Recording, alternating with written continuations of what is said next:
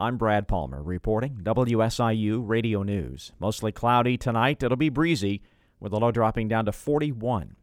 Parts of Bollinger County in southeast Missouri sustained severe damage from a deadly tornado that ripped through the rural area early this morning. At least five people were killed in the community of Glen Allen, and an unknown number of people were injured. Reports say the Glen Allen fire station was destroyed. Numerous trees and power lines were down, blocking roads. The Missouri Highway Patrol reports it's on the scene assisting multiple agencies with search and rescue efforts.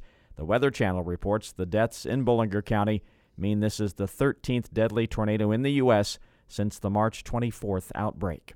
Three communities in Fulton County, Illinois, took the majority of damage from Tuesday night's severe thunderstorms and tornadoes.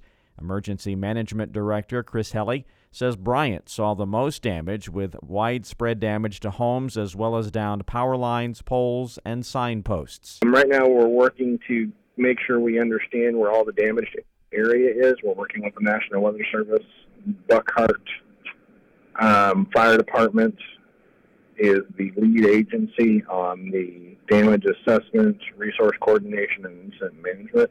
Helly says there were four injuries reported, including one person in critical condition. There are no fatalities reported at this time. Lewistown and Table Grove also sustained damage.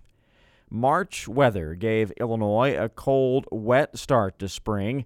State climatologist Trent Ford says, according to statewide preliminary numbers, March temperatures were about half a degree below normal and precipitation was more than an inch above normal. You know, other than Western Illinois, we were all within a degree of normal though statewide, so it wasn't extremely cold. It was just given the fact that things were so mild leading up to it, it was it was kind of anomalous. Really, the northern half of the state got pretty close to normal precipitation, maybe close to an inch above normal. The southern half of the state was anywhere from four to, in some cases, six to seven inches wetter than normal.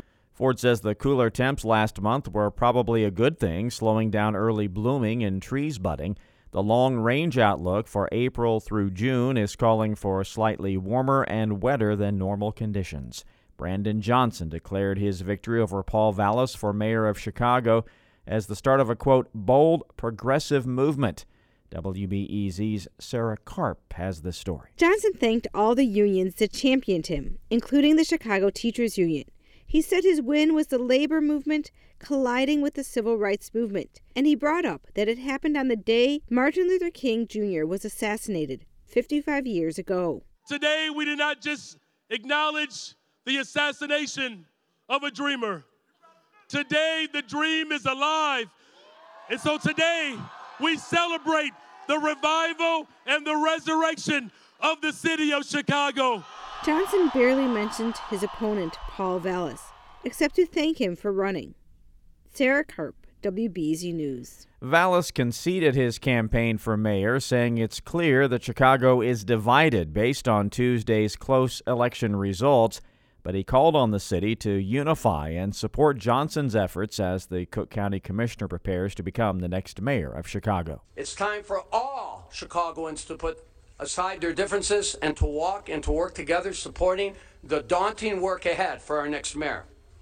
I am optimistic that better, brighter days are on the horizon. Johnson edged Vallas by around 16,000 votes out of more than a half million votes cast.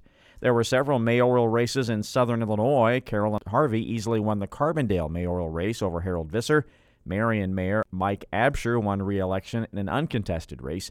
In Benton, Lee Messersmith easily won the race, and in West Frankfort, Timothy Arview was elected mayor.